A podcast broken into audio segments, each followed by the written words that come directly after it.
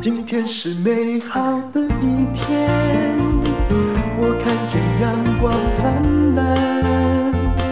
今天是快乐的一天，早上起床充满希望。今天是勇敢的一天，没有什么能够将我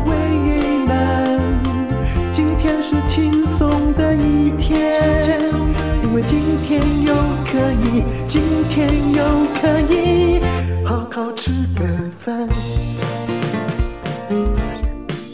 欢迎收听人生实用商学院。今天我要讲的是切换。我看到了一篇文章，这也是中欧的，以前在中欧教过书的一位老师写的。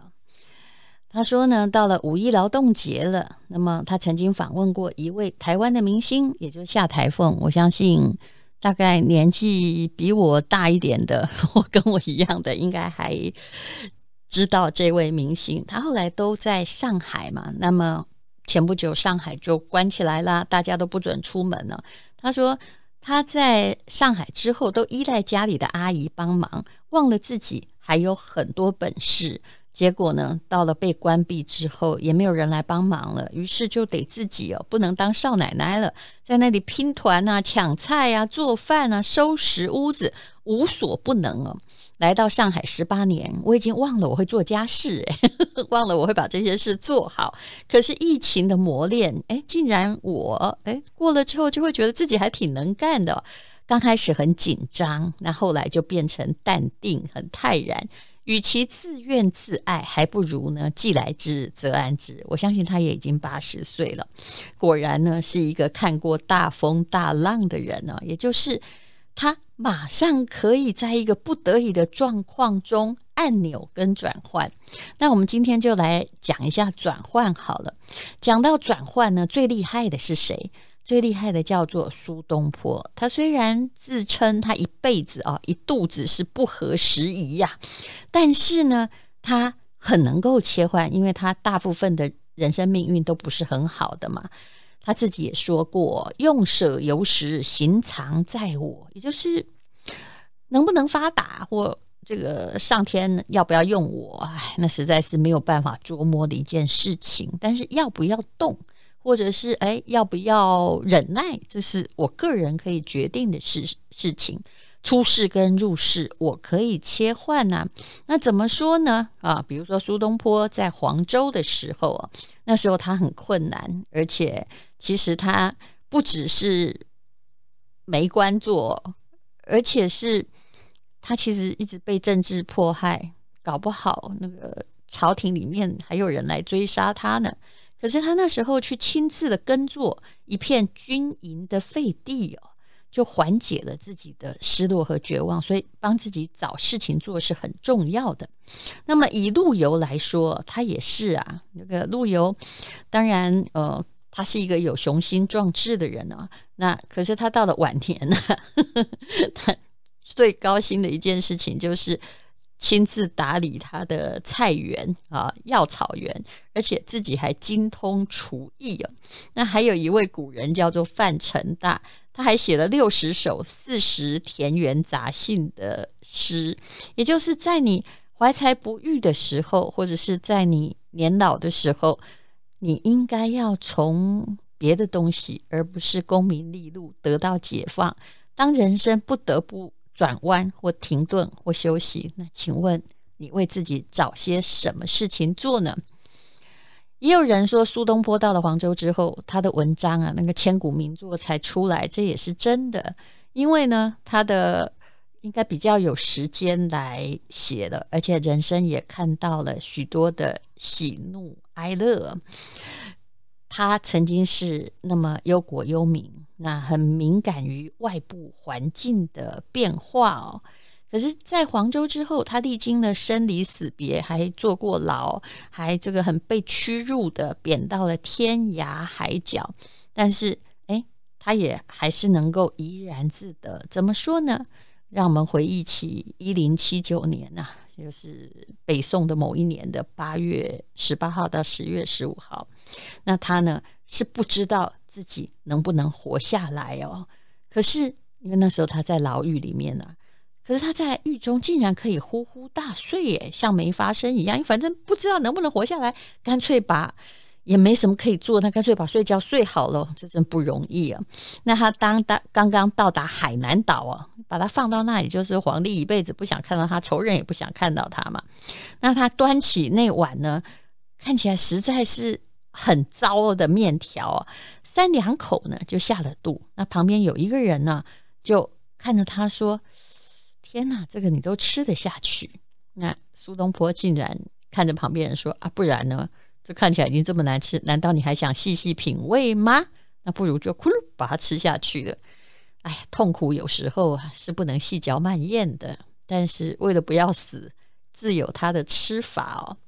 在黄州的期间，苏东坡不只是自己耕种，还会有开支的规划，因为显然人家也没给他什么钱呢，很薄弱。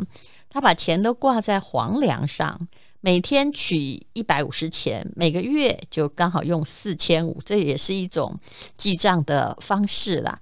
后来曾国藩呢也仿效他，叫做这个房梁挂钱啊。那么曾国藩呢也是一个爱劳动的人呢。那大家都知道嘛，湘军曾国藩，他是带领不只是他的军队啊，他的全家人也是要一起劳动的。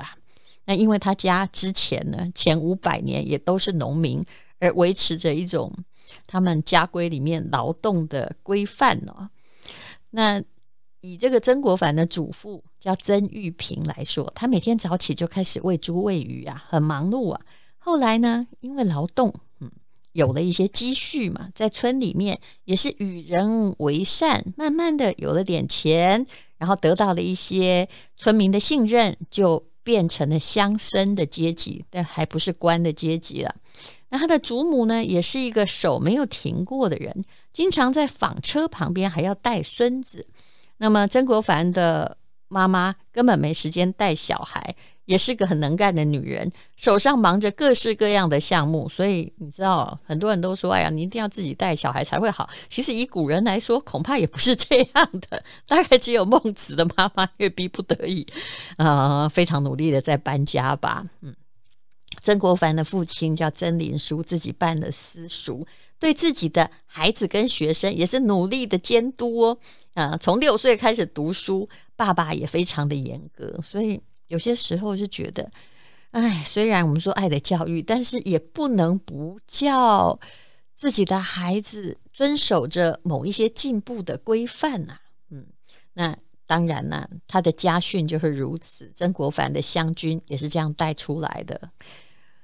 当然，我也听过一个说法，曾国藩他带军队是非常有理路的。可是事实上，当时他要打那些这个。对非正统的军队的时候啊，他当时也的确是有了嗯，清廷跟国外买的某些比较进步的，比如说大炮啊，或者是进步的武器，所以这也是制胜的关键。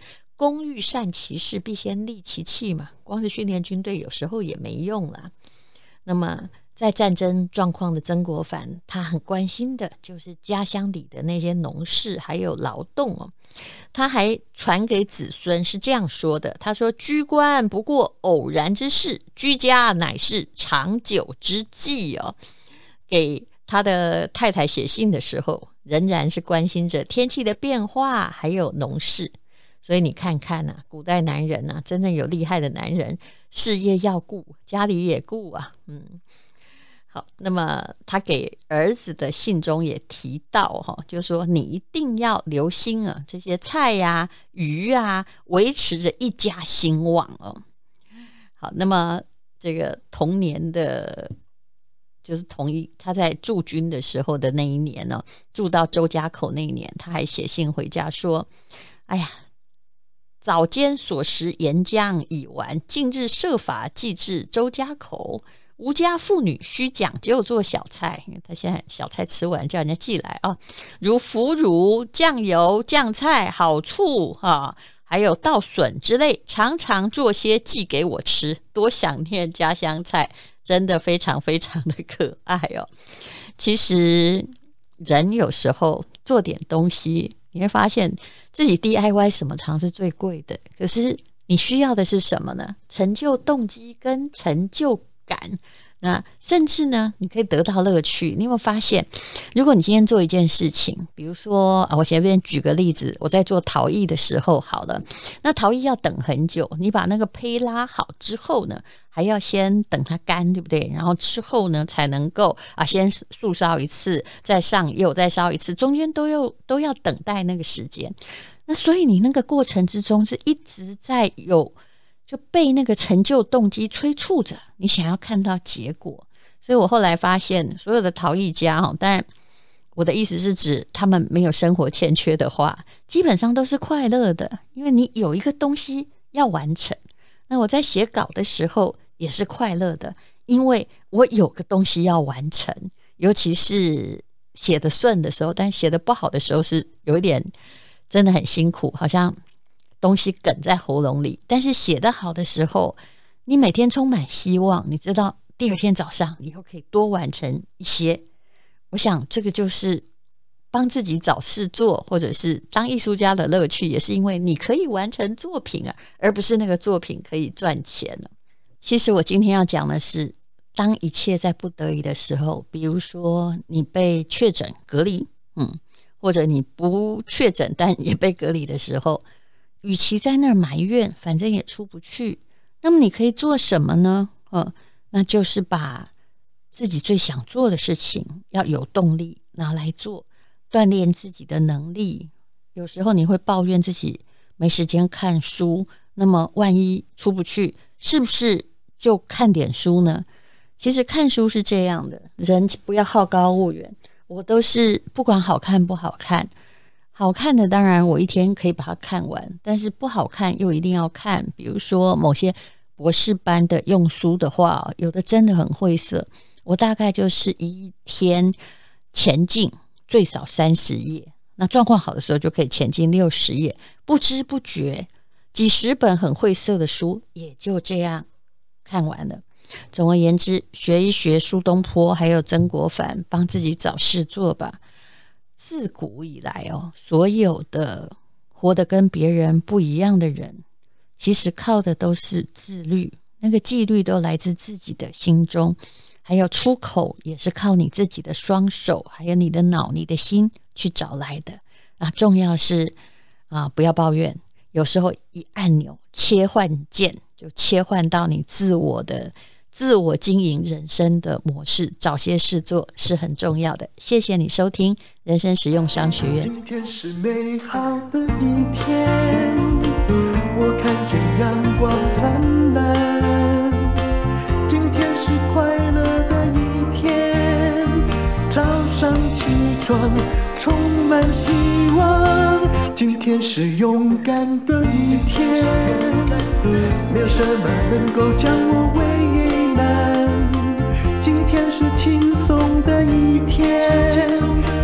今天又可以，今天又可以好好吃个饭，做爱做的事，唱我爱唱的歌，吃我想吃的饭，尽量过得简单。做爱做的事，唱我爱唱的歌，吃我想吃的饭。尽量过得简单，尽量过得简单。